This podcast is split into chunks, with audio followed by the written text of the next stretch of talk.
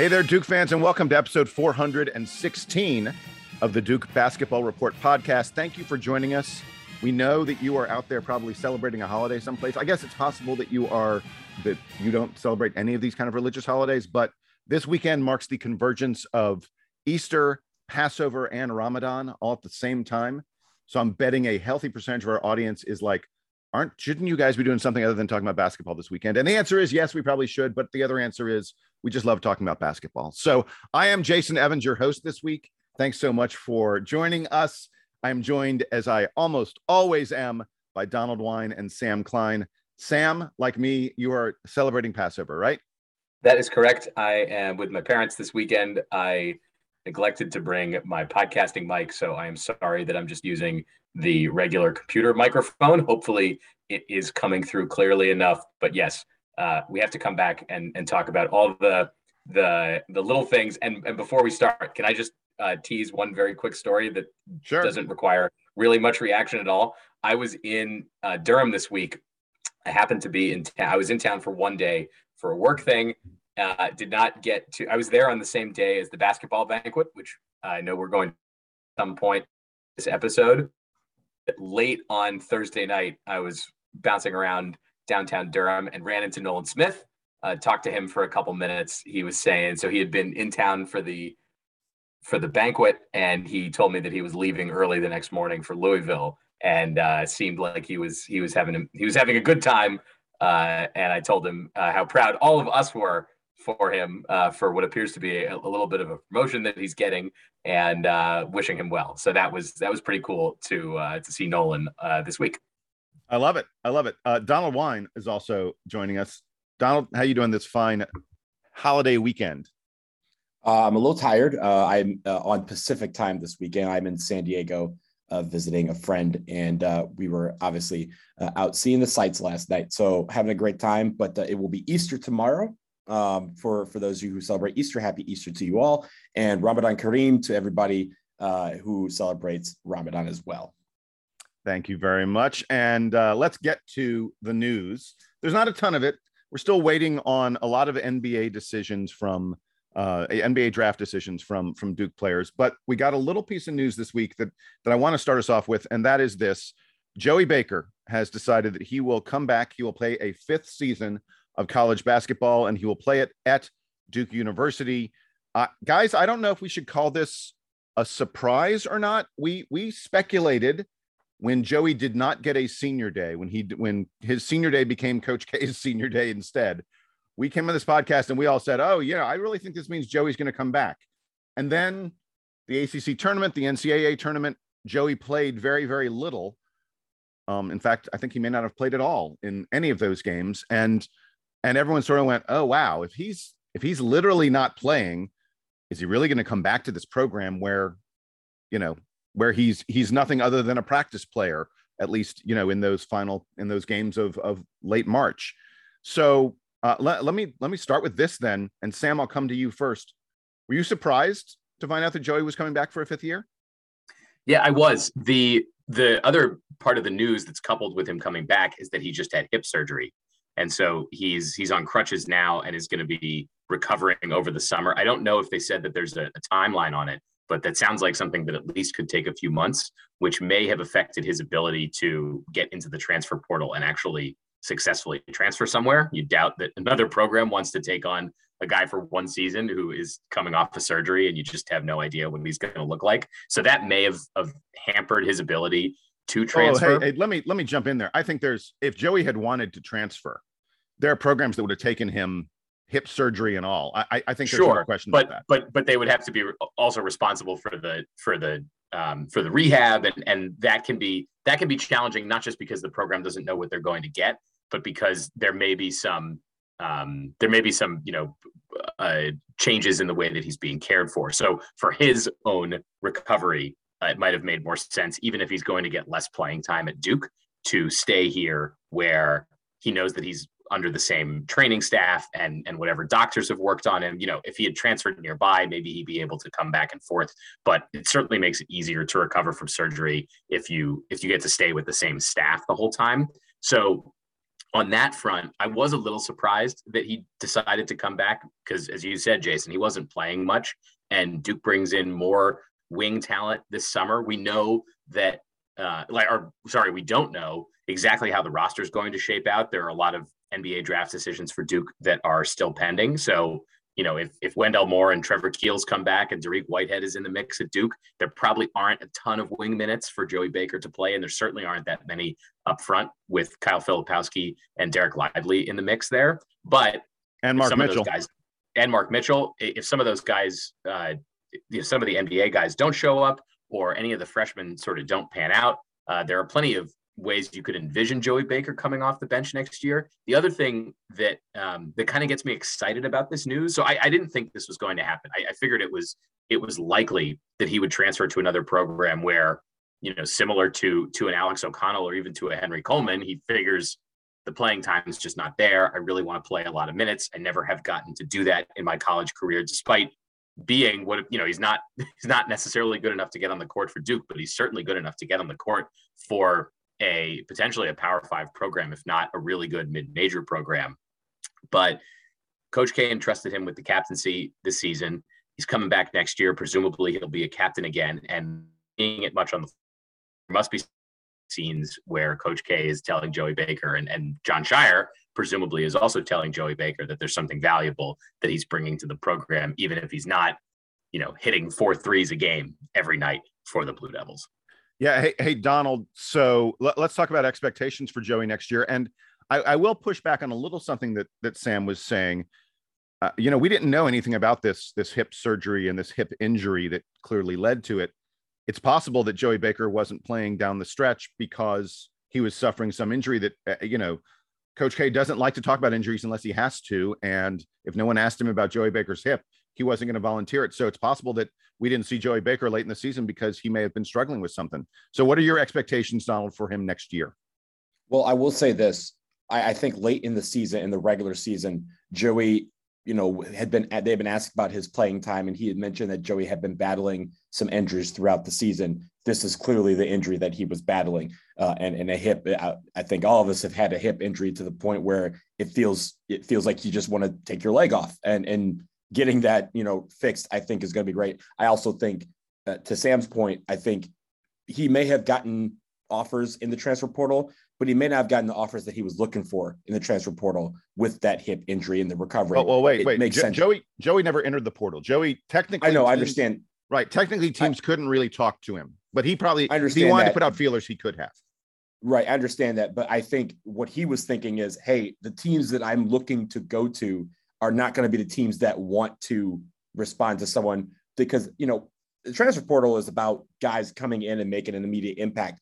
No one is going that that gets questioned when you're recovering from a hip injury. So I, I think he his his options may have been limited, but also I think he's in the best hands. He's been one of the best you know hospital systems in America in the world. So to if there's no better place for him to really you know get that recovery done. But I also will say this I wasn't as surprised as you guys were that he's coming back because if you remember, he reclassified as a senior in high school to enter Duke early. He then played basically a half a game to kind of blow that uh, that redshirt year that everyone thought that he was going to have. So this is really his redshirt year that he should have had all along. So I think him coming back is great. The leadership aspect of things is great.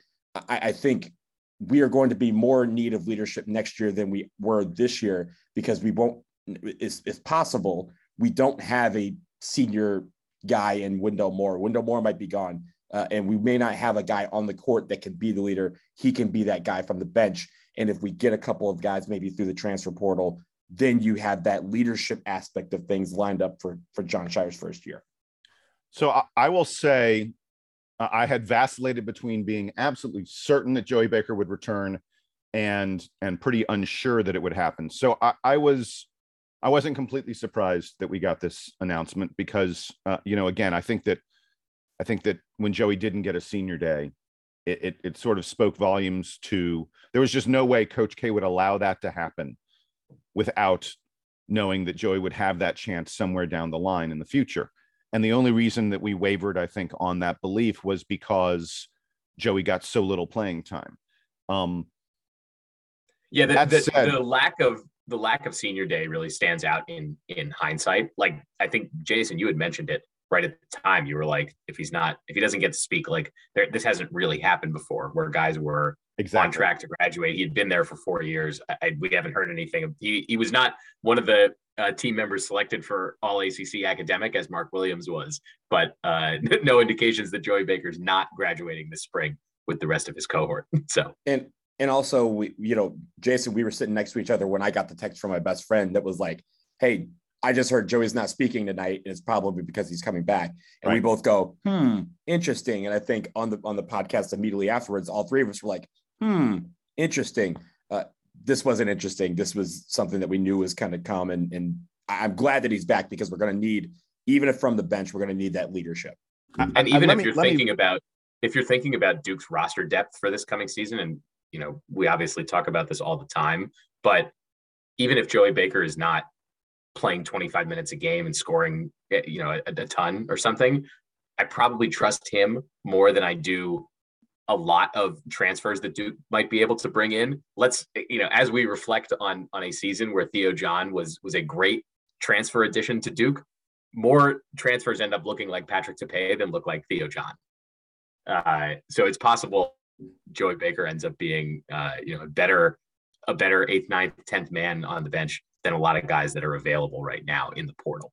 Yeah. So my last word on on all this is first of all, I, I want to say that I have been a Joey Baker uh, backer, supporter, whatever you want to call it, advocate throughout his entire career.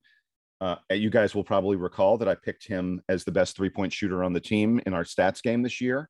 Um, and I wasn't hugely wrong. Joey shot really well from three this season. He just wasn't quite as good as the lights out AJ Griffin. I, I think, I, I believe that I may have picked Joey a year ago as the best three point shooter, you know, or two years ago, I guess you'd say, you know, prior to the 2020 campaign. I uh, 2020-21 campaign, I picked him as the as the guy who I thought would lead the team in three point percentage. So I am a big believer in Joey Baker. I also believe that we do not know what Jon Scheyer's rotations will look like compared to Coach K. Uh, Coach K played basically once you hit February, certainly March. Coach K was playing six and a half players. That's the way Coach K always was, and Joey had trouble cracking that rotation. I don't know that Jon Scheyer is going to be the same way. I think it's entirely possible Jon Scheyer will be using seven, eight, nine, maybe even 10 players. It's not out of the realm of possibility. There are many, many coaches that do that kind of thing. And in that kind of scenario, I think Joey Baker could have a very significant impact on this team next year. And look, when the dude gets hot, you want to keep him in the game because he is instant offense in a big, big way. So I'm not going to say my expectations are that Joey Baker is going to be, you know, a double digit scorer next year for the Blue Devils but I won't be surprised if he's playing double digit minutes and if he's scoring, you know, three to six points most games, and some games he's going off and getting us double digits. I, if you think back to the stats game when we were talking about, you know, team guys who were going to lead the team in scoring, Jason, I think you and I both thought that, hey, there's going to be one game early in the season where Joey Baker's just going to go off yeah. and he's going to score 20 points on six threes and and lead the team in scoring. Um, that obviously didn't happen, but I, we all know that capability is there because we've seen it. All right, so let's get to our next topic because part of figuring out what Joey Baker's role on this team is is figuring out who's going to be on this team. um, and we're not talking about the transfer portal as much as we're talking about NBA draft decisions. And we haven't heard yet. Now, part of it is, I think, that uh, the, the the basketball banquet was coming up, and Duke kind of tries to tries to to have the NBA announcements, NBA draft announcement happen after the the banquet. They want the banquet to be a celebration of the season and not sort of looking at guys leaving. Uh, and so I, I, suspect over the course of the next week, because there's only about a week left to declare for the NBA draft, that you'll hear a flurry of activity from Blue Devil players. We're recording this on Saturday morning. It is entirely possible that by the time you folks listen to this, we'll have heard something from some of the Duke. Everybody's are... everybody's leaving and everybody's staying. Yeah, there, right. There, we've covered everything. uh, but um, you know, we we await over the next week um, uh, some kind of announcement. I think from six Blue Devil players, the six different guys who started games last year, all of whom have a chance um, of going into the NBA draft. And we got an email from a guy named Dave Jordan. Uh, and Dave had a really interesting question. He said, I struggle to understand how someone who plays incredible at the college level barely gets a sniff from the NBA while someone else gets drafted based solely on potential? Why do NBA scouts discount the eye test of head to head competition in college? And he said, I'm talking about Trevor Keels or Jeremy Roach against Caleb Love. Keels couldn't even start over Jeremy Roach. And yet, Trevor Keels has way more NBA stock than Jeremy Roach does. And Caleb Love bested the Duke guards twice. And yet, Trevor Keels is considered a far better NBA prospect. He said, What about Armando Bacot and Mark Williams? Mark Williams is an elite rim protector, but struggles defending on the perimeter and is not great in pick and roll. He's just an average rebounder, and yet he's going to go in the lottery. Armando Bacot, who is undersized for a pro center, but excels in the pick and roll, is an amazing rebounder, seems more versatile than Mark Williams, and has frankly embarrassed Mark Williams in their matchups head to head. Mark Bacot's, uh, Armando Bacot's barely a second round fringe guy. And Dave said, maybe I'm bitter that the Duke gets the guys who are who seem to leave before their sophomore season, while UNC gets guys who, you know, all come back for junior and senior, even super senior kind of years. We got word this this this week that both Armando Bacot is coming back and Leaky Black is coming back. And there's lots of talk that Caleb Love may come back as well. He said it just seems like an NBA team would be willing to take a flyer on a guy who averaged a double double against elite college competition like Armando Bacot, a guy who pulled down 15 plus rebounds against centers who are going to be drafted ahead of him. All right, guys, you heard Dave's question. It is a, a question, complaint, whatever you want to call it, that we've heard many, many times from Duke fans who lament players t- going pro early. DJ Steward, I've heard DJ Steward's name brought up a lot this week. Uh, Donald, I'll come to you first. What's the answer here? Why are the Duke guys all getting drafted and going in the draft and the UNC guys sticking around? The answer is there's no real answer because there's no real blueprint on how a guy gets heralded for the draft versus someone who doesn't. And there's no real blueprint for a guy who is heralded and that we assume that he's going to make it and he doesn't versus a guy who stays all four years and goes on to have a successful NBA career. It's all about potential upside. Those are some of the buzzwords that you'll see uh, or you'll hear from draft analysts as we approach the NBA draft this summer. And very simple, you know, just like kind of the the NFL draft, you have guys that you know it, it's kind of like the the rankings, right? Like Duke is ranked in the top ten every single year it, it takes a lot for us to drop out of that top 25 because it takes a lot for a team for for writer to go hey this team just isn't that good you have that base meanwhile someone who is under the radar it takes a lot for them to get into that top 25 case in point like wake forest or someone like miami this year when you talk about the nba draft there are guys who automatically are told they have that upside they have that potential they have those buzzwords that nba scouts and nba teams are looking for and it takes a lot for a team to say, mm, no, I was wrong. I changed. You guys have changed my mind. And it's not about play on the court. It's not about necessarily uh, what you see. It's not about box scores. Sometimes they look at particular aspects of the game and say, hey, this is what we need on our team. It may be that, you know, they need a rim protector. They don't need a guy who can pick and roll, which is why Mark Williams is rated very high. It may be that they need, you know, they, they don't want someone who's 24 which is why some of these seniors are rated very low because they want someone who will be able to stay with their team for the better part of a decade. So there's a lot of aspects of things, and there's no real like right or wrong answer to this. Uh, but I will say this: when it comes to the top guys in the in any high school rankings that you see come out every year, whether it's football, basketball, whatever, those guys know that they're good. People are telling them that they're good, and their goal is to get to the pros as quickly as possible and that is the drawback of recruiting the top five, 10 guys in the country every single year is that you're going to have guys that are going to want to leave after a year to maximize that pro potential. And again, all those buzzwords that I talked about, they get amplified when someone is 18 or 19 years old and a team goes, we can have this guy for the next 15 years. So that is, that is a, not an answer, but it is an answer on how this works.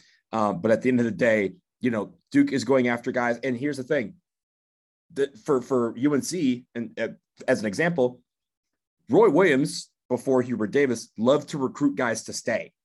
He didn't recruit, he didn't tell guys, hey, you may be ready to go. Go ahead and do what you need to do. He was recruiting them on why they should stay at Carolina, why they should be a part of the team, even though they were ready to go the NBA draft. So just because a guy stays doesn't mean he's not ready.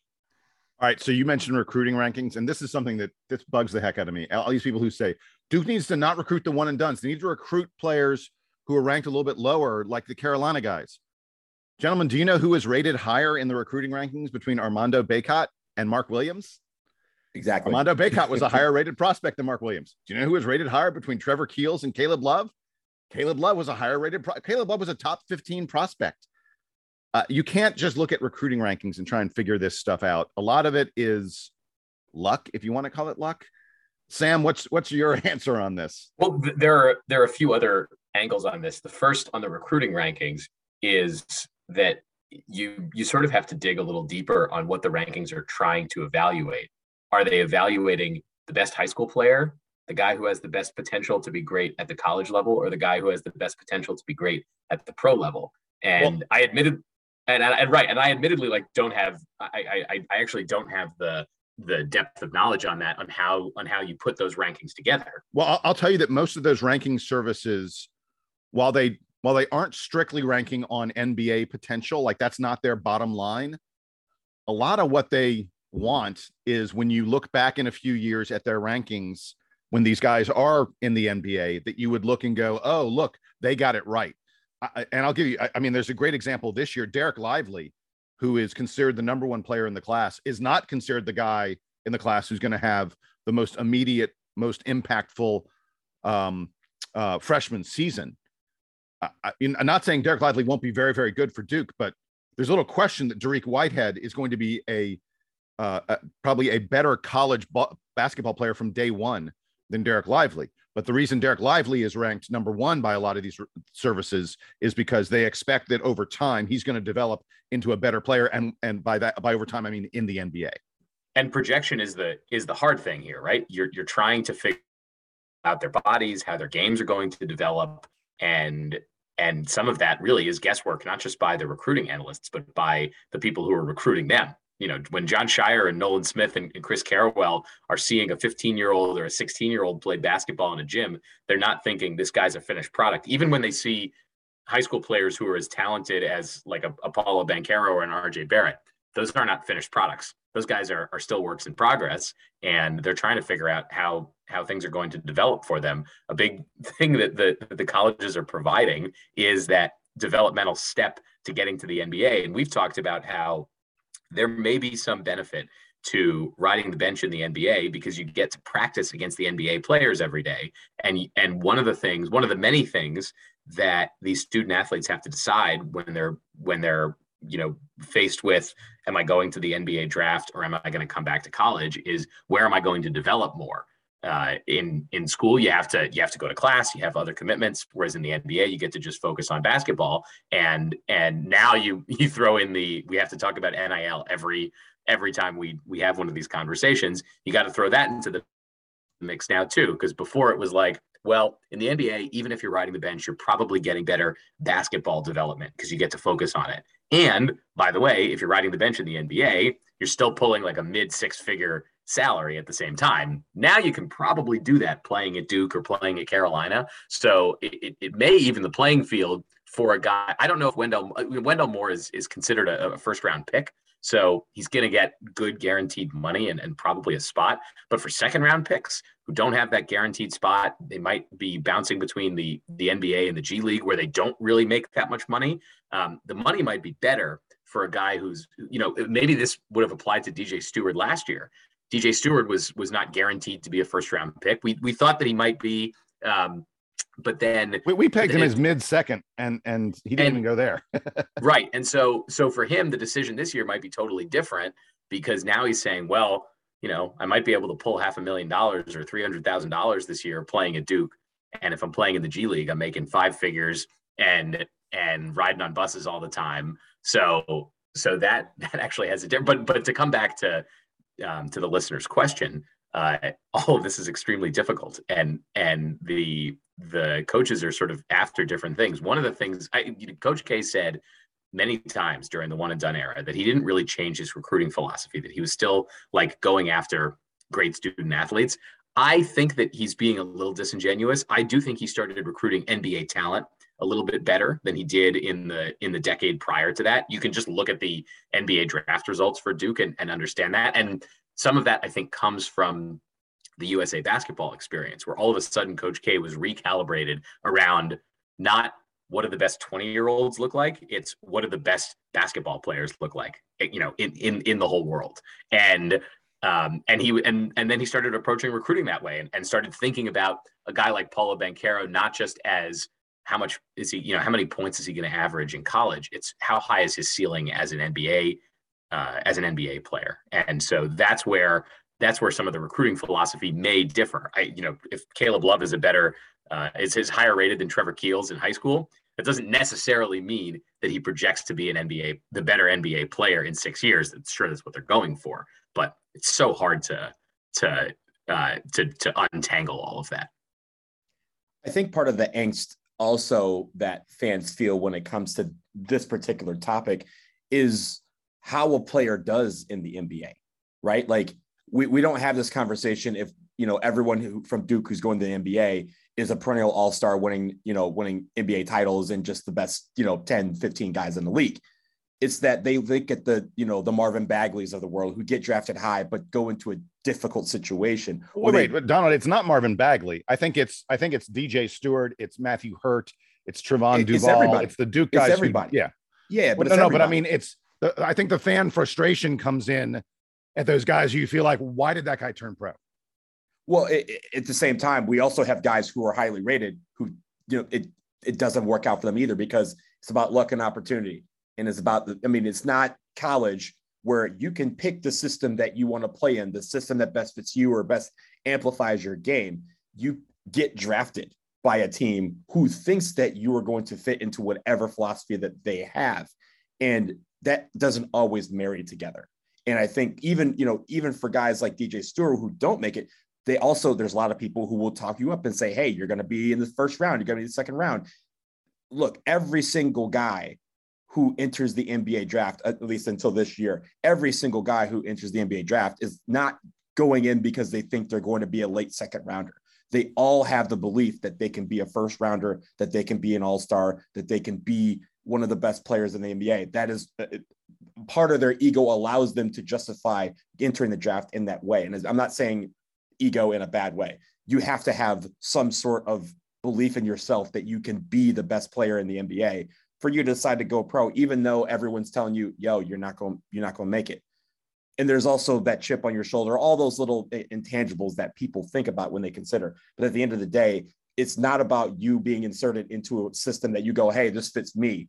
It's being drafted into a team that you have to adapt to. And I think that's where sometimes luck and opportunity don't always marry themselves. And a lot of times for Duke players, that's why we didn't have a team. You know, for a long time, we didn't have a guy who won an NBA title. He wasn't on an NBA title team until Shane Battier won one with the Heat. It, you know, the Danny Ferry won one as an executive with this with the uh, uh, or I'm sorry, he, he didn't win one. He won one. He, won, he won one. Danny won one as a player with the Spurs, I think. But before that, I mean, that's the right. gap, right? Yeah. Those were for a while. Those were the only two players in Duke history under Coach K that had won an NBA title. And we've had so many great players that have entered the NBA and played very well. So again, luck and opportunity is a part of this as well. So the the thing that I will say, I think that first of all, I think the Duke fans have uh, selective memory is the wrong the wrong word for it, but you, you don't hear anybody out there going, "Wow, I can't believe we got Mark Williams back for a second year." But folks, there was a very real chance. It's not like if Mark Williams had decided to come out a year ago Mark Williams was getting drafted and was getting a guaranteed contract. Now, would it have been a first rounder? I'm not sure. He might have been early in the second round or probably late in the first. But we got Mark Williams back this year, even though he could have gone to the NBA draft last year. Frankly, Wendell Moore probably could have gone to the NBA a year ago. Wendell Moore's, you know, high school ranking was such that the NBA has been looking at him throughout his entire college career. And I'm not saying it was likely. I'm not saying Wendell Moore would have been drafted, but it wouldn't have been the craziest decision ever if Wendell Moore had decided to go to the NBA a year ago. Um, heck, there are even people out there who tell you that we we're lucky we got a second year out of Tre Jones. Uh, so it's not like every Duke guy who can possibly turn pro does turn pro. And I think, and I still hope that Duke is going to get some, you know, some of those, if you want to call them fringe guys, that we may get one or two of them back this year um, to play on next year's team. I think there's a lot of a lot of talk and speculation that that may happen. Um, most of it surrounding Trevor Keels. So it's not like any any guy from Duke who can turn pro does turn pro. But yeah, we have a lot of guys turn pro because we recruit the absolute elite. And there's no way that when Coach K or Jon Scheyer is out on the recruiting trail, when they're evaluating a prospect and they're looking at, okay, what kind of a kid is this? What kind of, how much effort does he put into his game? What kind of a player do I think he will be? There's no way they go, well, that guy looks like he's going to be too much of a NBA prospect. I'm going to back off him and go after this other guy who maybe looks like he's not quite as good of a prospect. That's just not part of the calculus. It doesn't happen. And and with respect to North Carolina, because I think a lot of this is also Duke fans going, God, Carolina gets everybody back every year. Yeah, it's frustrating. Uh, you know, I don't know what Carolina's put in the water. I don't know how they've, that, that for a while now, they've just been getting very, very lucky on this. But let's also remember they've lost some fringe guys as well. Day'Ron Sharpe that they lost a year ago, was not a guy who was going to automatically be a first rounder. He went at the very, very end of the first round. It wouldn't have been shocking for Day'Ron. Day'Ron Sharpe and Mark Williams essentially faced the same decision. And Day'Ron Sharpe went to the NBA and Mark Williams stuck around. There are examples of other Carolina players. Uh, you know, didn't Armando years. enter the transfer portal last year, do a whole little search, yeah. and then decided decided to come back to UNC? Like again, they have to recruit guys to stay just as much as you know we're recruiting guys to come to Duke. Like their recruit their recruitment may not be is heralded, but the reason why some of these guys come back, it's not because they are ah, the goodness of their heart. They're saying, "Oh, you know, I owe Carolina everything." No, they're being recruited to stay, and that's that's part of the idea too. And the bottom line is, Duke is not going to change their recruiting. Duke is going to go after the very, very best players they can, and the very, very best players are probably going to be guys who are attractive to the NBA. And if you coach them well and they perform well and they show that they are outstanding college players, guess what? NBA is going to be calling. That's not a bad thing. That's just the, that's the way our team is set up. And Jon Scheyer has shown that every time we lose a guy, he's got someone already lined up to to come take his place. And if you think about it too, I think we've hinted at this at, at several points during the years and even this year as well. When it comes to how we recruit the next class, we also have guys that have a plan, right? Like there, there's been a couple of guys who say, "Hey, I'm coming back for my sophomore year, but coach, that's it. I'm going to leave after my sophomore year, and they Mark give Williams. an opportunity. Exactly. Mark Williams made that clear to the coach. Mark. Williams, I, I, think I think Matthew Hurt was kind of the same way, where he's like, "Hey, I'm going to give you one more year." Uh, Josh McRoberts is probably the most famous one, where he was like, "I am coming back for my." I'm, he announced that he was coming back for his sophomore year, and that he was declaring for the draft immediately after that sophomore year, so that the team has a chance to kind of replace him. And I think that's just as good too. I mean, I think people would appreciate that. I think what people don't appreciate is the ones who very, very, very late in the game decide, oh, now I'm going to leave. And it leaves the team kind of in a lurch of like, oh my goodness, how do we fill this position? We have all of that too. And, and make no mistake, we angst about it because we're Duke fans. We are not the only program that has to go through this. And I think there are hundreds of programs that would want to be in our position of having to deal with this angst every single year. And Donald, I love that you brought up the Josh McRoberts example. The, the main difference from when Josh McRoberts was in school to now is that there's so much more information available to the coaches to recruit replacements for a guy like that. Whereas once upon a time, if Josh McRoberts was was leaving your program, it would be, and, and you only found out, you know, last week. You know, in, in this part of the timeline, it'd be a huge deal because oh man, now we have to go find a power forward. It's going to be so hard to find a guy because um, we've only recruited this this limited set of guys. Coach K famously didn't recruit that many players. He, he sort of would would zero in on on the guys he really liked. We now live in a in a high information environment where all the coaches have access to all the recruiting rankings. They know who all of their rivals are recruiting. They have tape on on guys from every other program and and a lot of those guys are in the transfer portal so so players, I mean, what what McRoberts did, telling the program like I'm going to leave in a year, or what Matthew Hurt did in saying I, I, need to come back to work on these things so I can leave. That the coaching staff can plan for, which they couldn't do as well once upon a time, and and that's probably as much as you can ask for from these players. Is that you know you can't recruit them thinking they're going to play for four years. You got to recruit them thinking one maybe two years out. You look, bottom line, enjoy them while they're in a Duke uniform, support them after they're no longer in a Duke uniform. And uh, there's nothing more we can do than that. All right, guys, we're going to take a quick commercial break. On the other side, there's a new member of the of the coaching staff, and he is a very, very, very familiar face.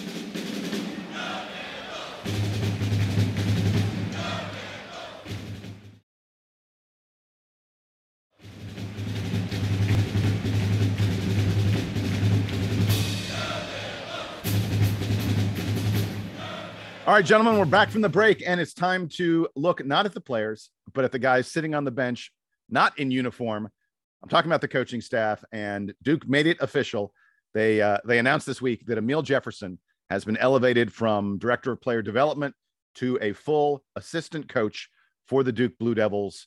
This is probably as expected. this is the least surprising piece of news about the coaching staff that you will probably ever ever get. Um, I guess maybe a year ago when Nolan was uh, was elevated in the same kind of way, it was uh, it was you know equally non-surprising. But uh, but we are thrilled to have Amile Jefferson joining the coaching staff. And Donald, I'll come to you first. Give me a little comment. What, what you're feeling about Amile uh, being elevated into this into this important role? Uh, terrific. I mean, it, again, you said it was expected, but as I mentioned when we when we heard the news, I'm glad that Duke moved quickly on the expected. It, they didn't drag it out. They didn't have a search. We knew who we were going after. We knew who we wanted, and that helps fill one of these roles. I will say, go all the way back to October. I was at that practice uh, that AJ Griffin got hurt in the the the famous infamous practice now, uh, but in that practice before everything started Amile Jefferson was warming up the bigs. He was he was warming up Mark Williams and Theo John. He also did a lot of shooting drills with Trevor Keels and AJ Griffin and Jeremy Roach. But when he was working with the bigs, he had a fire about him that he wanted. He wanted. He took it personally. He wanted them to grow at a pace that he grew when he was at Duke. And if you guys remember, when he came in, he like he seemed to get better every single year. He seemed to be more and more invaluable to the team every single year. He figured out a way to just just terrorize defenses and really just you know slaughter offenses with with his you know with his play. And I think having that on staff is terrific. Having a guy who played basketball at the highest level will immediately help our bigs. And I think the great thing is in the games that he, you know, there was a couple of games because uh, because Chris Carrawell had the surgery, he was out for a couple of games and Amile Jefferson filled in as one of the quote countable coaches.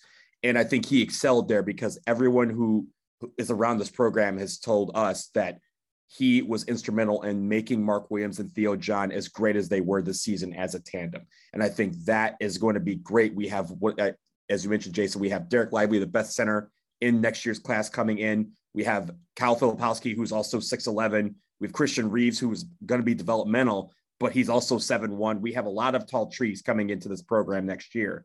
Uh, to to you know, and Stanley Borden's on the, on the roster as well. He's seven feet. So Amile Jefferson is going to have a, great time really molding these bigs into playing the basketball that needs the bigs need to play. The physical, you know, boxing out, rebounding, taking it to the rim, but also on defense, making sure that rim is protected. Amile Jefferson was all of that in college. He was he was excellent in his time in the NBA at you know uh, the small time he was in the NBA. He was excellent at, in highlighting those qualities, and I think as a coach, he's going to bring those qualities out of the next generation. Super super happy he's on our staff.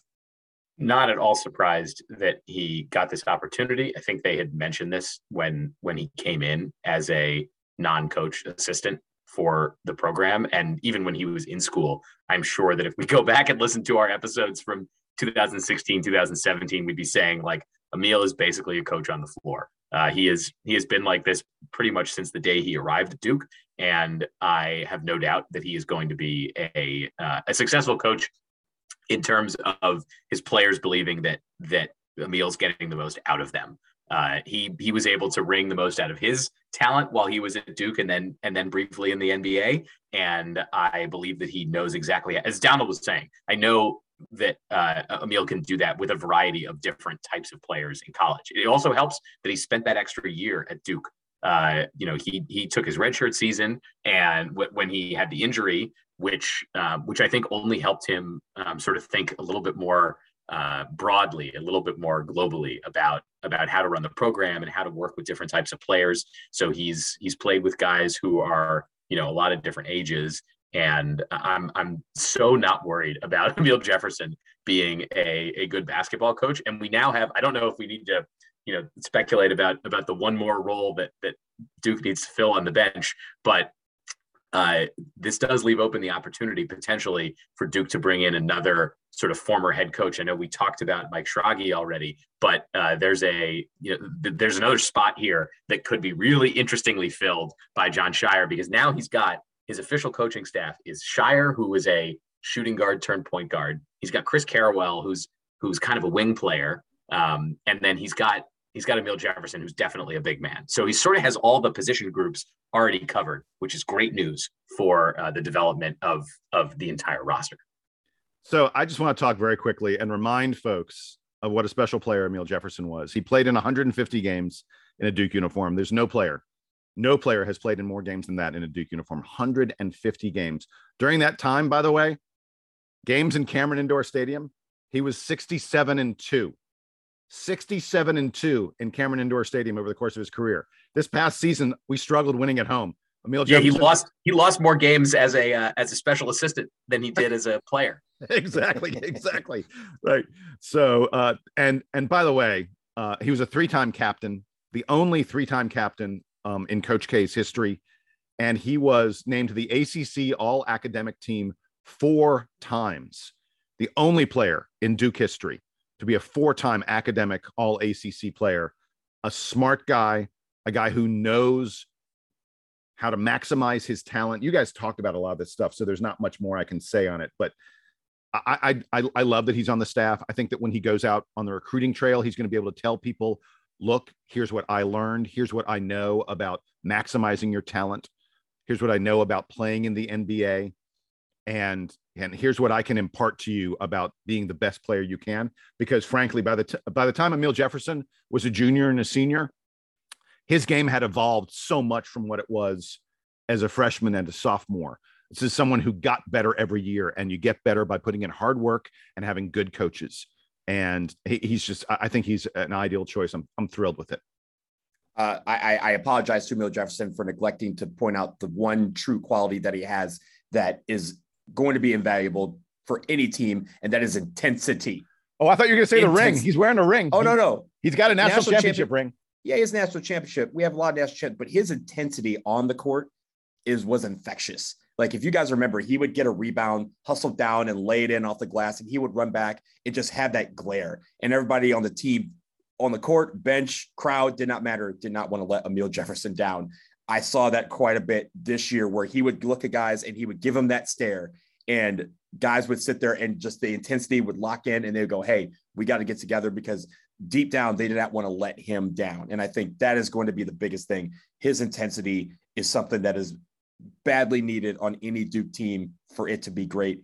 We saw, you know, we saw that this year at times where these guys could lock in. I know that was Amile Jefferson talking in their ear and having him as kind of a guiding role, guiding light for some of these guys to say, hey, this is not necessarily how you play college basketball. This is how we play Duke basketball. It's tough, it's intense, and I need you to be focused from the time you enter the gym until the time you leave it.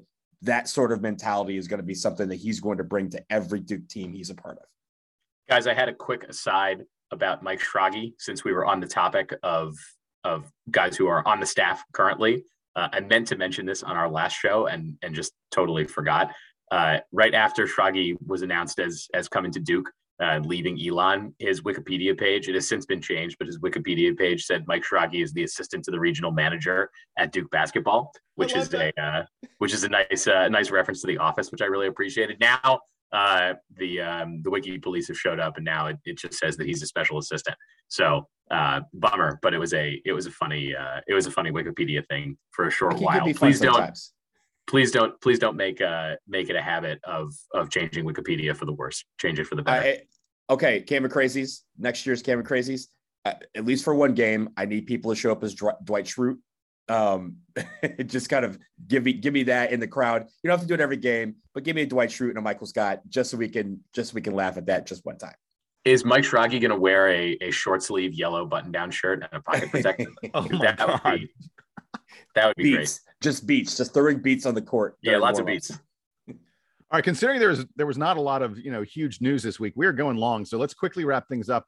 I w- do want to talk very very briefly about the basketball banquet that happened uh, this week.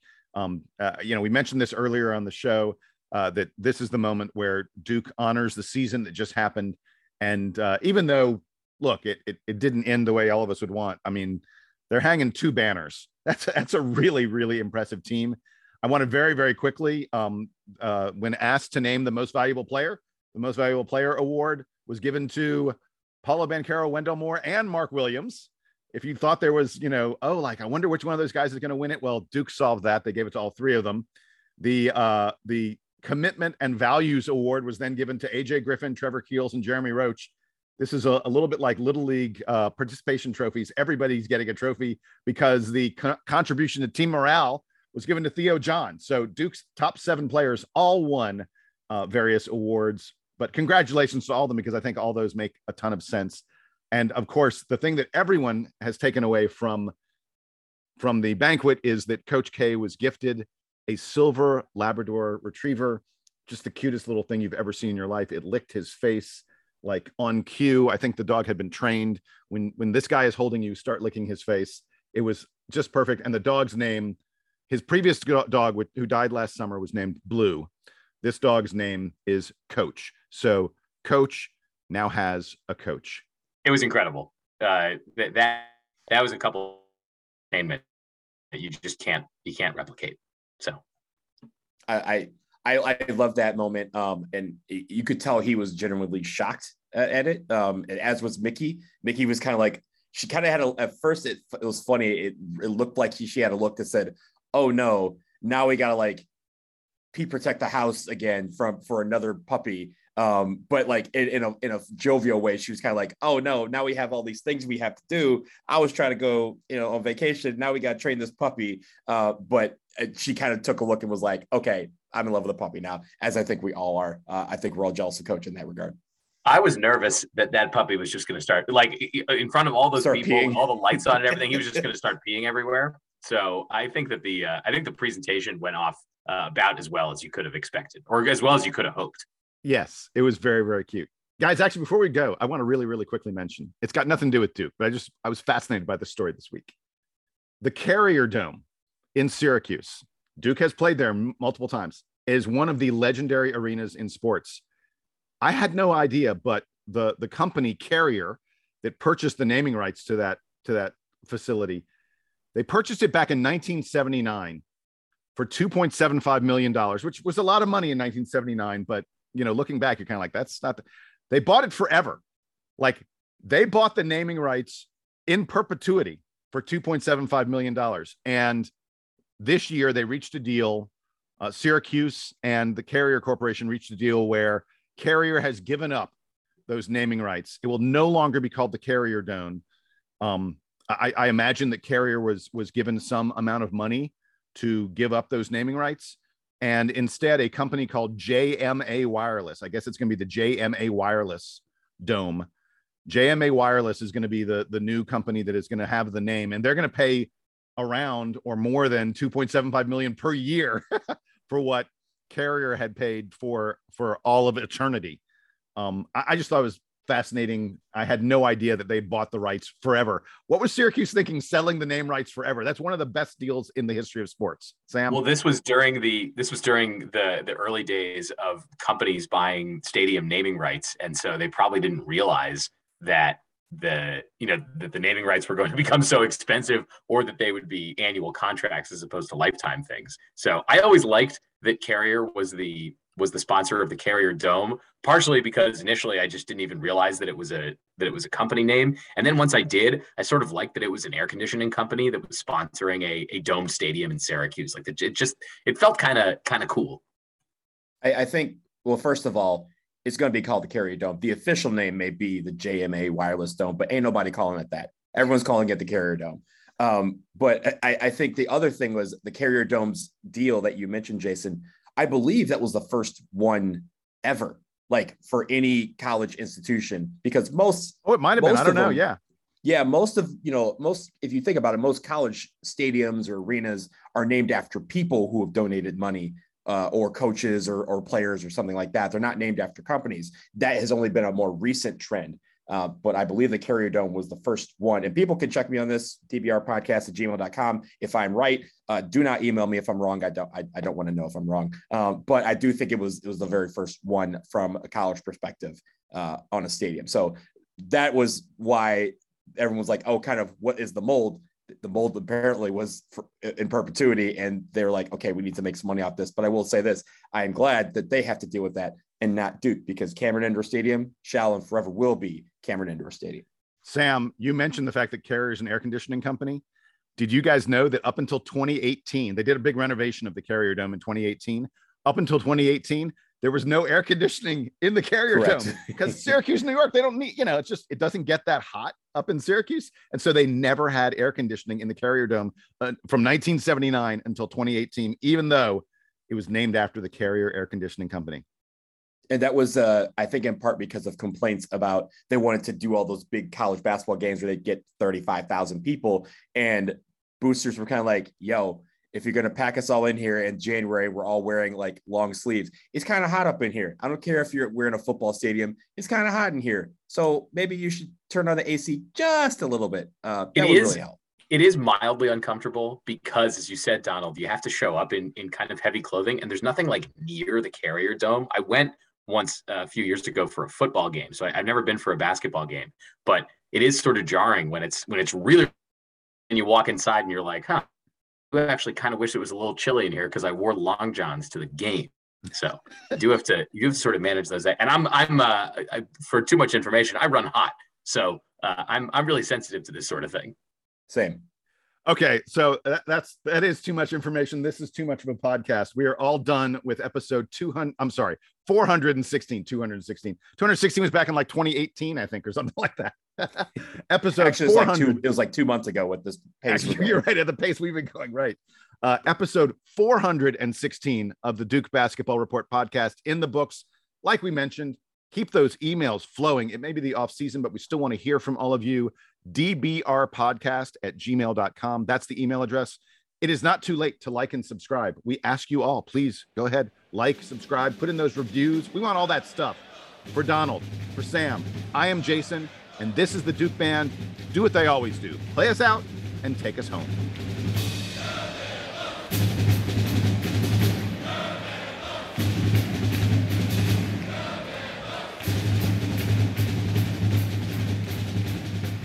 All right, guys. Thanks a lot. Yep. I'm going. My bet sleep. is be on your toes that we will have. We're going to get just a huge flurry of announcements over the next few days. So we'll, we'll see. You know, I don't know that we need to like you know, when Paolo declares that we need to do it immediately, but we should probably probably Tuesday or Wednesday. We're looking at doing another pod. I bet because we'll get a few announcements by then. And I, and if we get a most day, um, if we get a roach or a keels or more coming back, we should hop on that very quickly. Yeah. Okay. Sounds good. All right. Bye, guys. Cool. Later.